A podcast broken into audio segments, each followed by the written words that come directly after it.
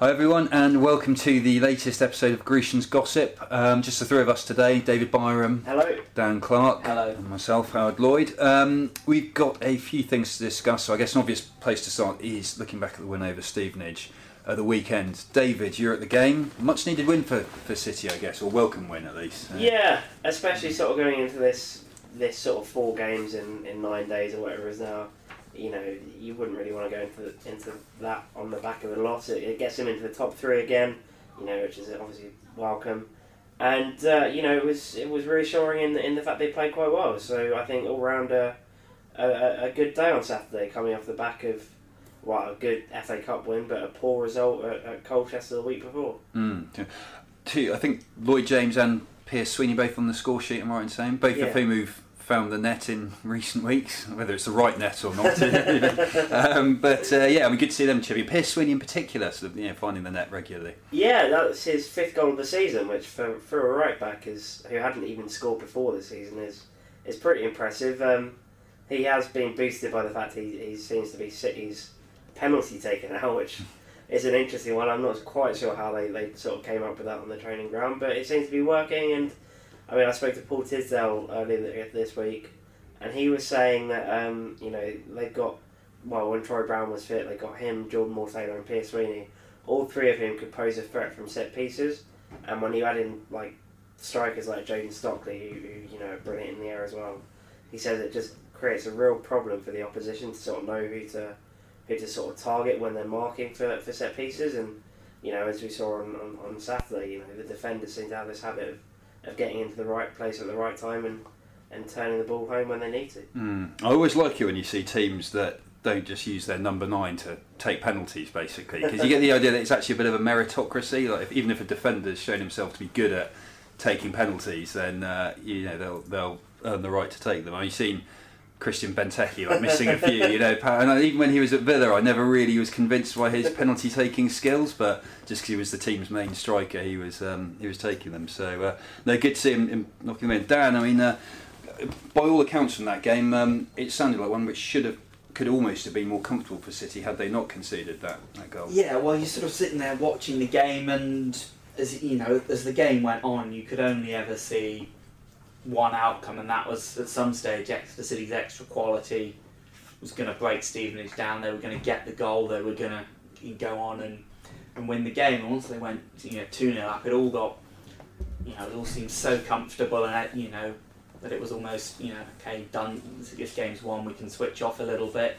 Stevenage, they never ever, ever looked like they were going to, you know, hit the back of the net, get it, you know, create. I can't really think of any chances they really created before the goal, and then just, you know, just a ball in the box. You know, Godden smashes one in, which is pretty much the only chance he had all game, and all of a sudden it went from being, you know, a, a very very nervous last ten minutes where uh, City sort of hanging on a little bit more than they really, you know, should have been, and obviously.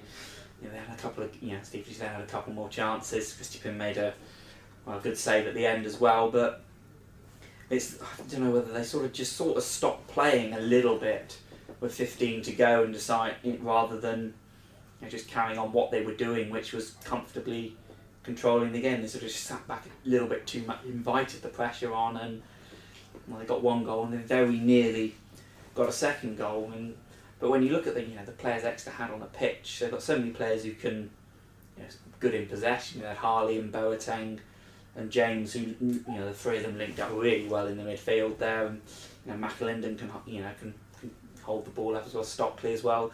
There are a lot of players who you know should have been a little bit better in possession and should have been trusted a little bit more just to you know to keep the ball, run the clock down that way rather than just retreating to sort of ten men behind the ball and you know, inviting the opposition onto you and to score you know to score the goals. They got one, they nearly got a second, and would have been a you know com- you know complete waste of an afternoon. Had they got that equaliser given how the rest of the game gone because City was so dominant and, and so much the better side and they should have just trusted in themselves. Mm. you know to go on they nearly did get the third when they did play it you know they played it once in the last 15 minutes and that's when Lee Holmes you know, beat two or three men got a cross in and I'm still not quite sure how Matt Jay managed to, to miss from a yard with an open goal but you know that just showed what they could have done had that you know rather than sitting back and defending as they did. Mm, can almost be a curse, can't it? That kind of 2 0 lead and everything's going a bit bit too smoothly almost, can't it? And then. Uh, then well, that happens. You touched on that save by by Crispy uh, Christy Pym, uh, Crispy Pym. um, Dean Moxey was was full of praise. But he was glowing about it. I mean, how, how good a save was it? You think? Uh, first, well, first time saw it watching it live, sort of felt he, it, you know, almost as in he made a little bit of a mistake there, and it sort of just gone, you know, he'd gone, it gone through his hands, and he got lucky that it had, you know, rather than going the back, of the net, gone onto the crossbar. But when you sort of see the replay, you can see just how cleanly the guy struck it on the volley, just how, you know, how much pace he's got on it, and how little time Pym actually has to react. He's, you know, hardly sees it, and he can just, you know, gets his hands up, just gets enough on it to to tip it away from goal and onto the bar. And it, you know, it was a vital save really because he hadn't had a lot else to do all game, and you know, just you know, he might not have tipped it away exactly as he, he'd have hoped to, but he did what he needed to do, and he made the save, which he's done on quite a few occasions this season. Mm. Well, what do we make of Pym these days? Because I mean, he's, he's a keeper who's had his fair share of scrutiny, I suppose, but admittedly, as a you know young keeper coming into the team, I suppose that's inevitable. But he's faced plenty of competition from James Hamon and lastly, uh, well, Bobby Olejnik since then, let's say this season again, obviously. But um, I mean, what do you make of him nowadays? I mean, very good League Two keeper. Are we talking or? I don't think his shot stopping's ever been in question. I think he's a very good good save of the ball. But the thing I've been impressed with this season, his all round game has improved so much. You know, he's sort of coming to punch balls a lot more than he used to. You know, he's a lot more authoritative in the box. Um, you know, there's the odd occasion where you think, oh, perhaps he could do better there. Perhaps he's, you know, still a little, little quiet when, when trying to sort of control his, his back four, that sort of thing. But on the whole, he has improved loads. You know, um, the thing, if you look back to last season when uh, for the, the playoffs against Carlisle, and Paul Tisdale brought in Bobby Olejnik, everyone was like, "Why?" It's because he's sort of this bigger, sort of burlier keeper who can come out and collect balls and and go up against his target men. But Christy Pym has, has, sort of improved on that. No end this season. You know, he's coming out collecting balls, and he's probably you know out of all the keepers in the league too, he's probably the quickest of his line that I've seen. Uh, you know, that's that's not always to his benefit. You know, against uh, against uh, Cambridge last season, where he can made a complete howler. Um, and then sort of just kicked the ball straight at their player who had meant to have to score score into. But even that sort of you, you don't feel as as nervous when, when he gets the ball at his feet as he did last season. You know, he's he's a very cool customer when he gets the ball in that situation, but um, you know, it, it doesn't often end in a mistake anymore. So I think, you know, like as I say, I think as a, an all-round keeper, I think his, his game has sort of come on, and I think he is sort of benefiting from the last twelve months of you know solid first team football. Hmm. Dan, is there any way you think he might be able to improve still? Uh, well, I mean, the obvious thing you'd like him to be a little bit taller, but then there's not a lot he can do yeah. too much about that. In a sense, you know, the, you would you do still have a few. You know, he is a little bit short for a goalkeeper, and that's probably going to sort of hold him or hold back some clubs, perhaps. You know, looking into him, this is obviously you know keeper who's played in England under twenties. He's got to be getting on for around 100, you know, 13 games at what he's you know 21, 22 now. You know, that's the kind of thing you'd be looking at, and you know, clubs at a higher division would probably be looking at him and going, okay, this is, you know, should we have a look at him? You know, you look at signing him, but the fact he, you know, his height is always going to count against him a little bit. You know, there's just shots that otherwise he might save, but you know, he does everything right, but just it's that two or three inches too short and can't get on the end of it. But he does look to be improving season by season. He's you know commanding his defence more getting better on the ball. He's you know making, you know, still making these saves, and you know for you know Exeter, you, you, you think the only reason they'd be you know be looking for a new goalkeeper at any stage in the next sort of five seasons or so would be if someone signs him, mm. rather than needing to up, upgrade him at any any point because. You know, if Exeter do get promoted to League One, as we all sort of hope they do, I don't think you'd have any doubts or any issues with him being a League One goalkeeper. So, you know, so again, it's yet yet another player coming through the successful youth system that the club has. Mm, no, absolutely, I, I agree entirely. Um, David, you caught up with Lloyd James after the um, the game. Let's have a listen to what uh, he had to say about things. I think it was important uh, after the Colchester performance that we got back to winning ways. Uh, I thought we performed really well today. Obviously, we're a bit disappointed to concede the goal, uh, but I think we thoroughly deserved the win. They did throw a lot at you at the end. Uh, must be really pleasing though to to not sort of fold and concede a second. Yeah, I think you've got to appreciate Stevenage are a good side in this league, and uh, they were all, always going to have moments that were going to cause us a few problems. Uh, I thought we dealt with them re- really well. Uh, I thought the back back five were fantastic, and uh, I thought we were really good all over the pitch. And like I said before, I think we deserved to win. Of course, it's an important win going into now a really congested fixture schedule. How are you? How are you, you and the squad feeling going into that? Yeah, obviously we're, we're positive, uh, especially after today's performance. Uh, we'll take each game as it comes. Uh, I think it's Yeovil next, isn't it? So we'll be ready for, for that game, and that'll be a different type of game, but uh, we'll be ready for the challenge. And personally, you got on the score sheet. How pleasing was it? Can you talk us through your goal? Yeah, it was pleasing to get one in the right end of the. nah, nah, yeah, it was good. It was good to get on the score sheet, but the main thing is, is winning games and uh, getting up, getting our aim at the end of the season, try and go up. And something slightly different to last season. The home form has been really, really strong at the start of this season. What do you think that that's down to? Uh, I think I think if you look back at the start of last year, we had a lot of injuries and a lot of problems that way. Uh, we've we've carried on from where we left off last year, and we, we need to continue that, and uh, I think we, we will. Thank you, Lloyd. Eight, eight wins out of 11 at home now, Lloyd. That sort of speaks volumes of how good you are at, at home this year, really. Yeah, we've we've been good at home, uh, and obviously the fans play their part singing.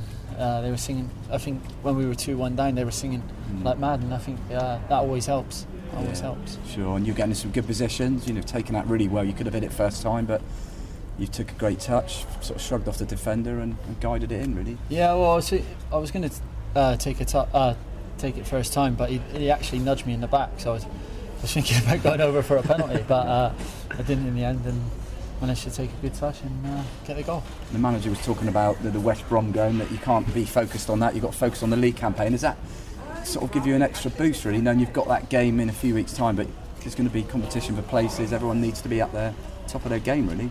Yeah, I think the West Brom game we, we'll deal with that when it comes to it. Uh, we've got uh, a few league games before, uh, and that's our priority. It's the league. Uh, we want to want to try and get out of this league and go up. And uh, I think, as you said, competition for places. I think yeah, it, will- be tough, and there's a lot of a lot of good players waiting in the wings to get their chance. Is that part of the, um, the, the thing with the part of its success, really? I've got so much competition. You can't dip your levels, really, as you'll be the team. I guess that's the case for everyone. Yeah, it goes for everyone. Like you, you, you've said it yourself, you can't dip your levels. Uh, you can't dip your levels in anyway uh, as a professional footballer. But uh, yeah, it's, it's good competition. So it's good. Halfway point coming up to, to the season, you're in a nice position, aren't you? Yeah, we're in a nice position. But like you said, you keep saying it. It's halfway, uh, only halfway, and come the end of the season, we know we can put a strong run run together if we can, like we did last year, and we should be in a stronger position. Obviously, you've got that second the season last season where you went on that great run. Can you see yourselves only getting stronger as you go through the, the season, really, with the competition for places and I hope so. I hope so. Uh, that's what we'll be aiming for, and yeah, we will be aiming for that. Well, that was um, Lloyd James there talking about the uh, the Stevenage win of the weekend. Um, looking ahead now, I mean City, Yeovil, the next game.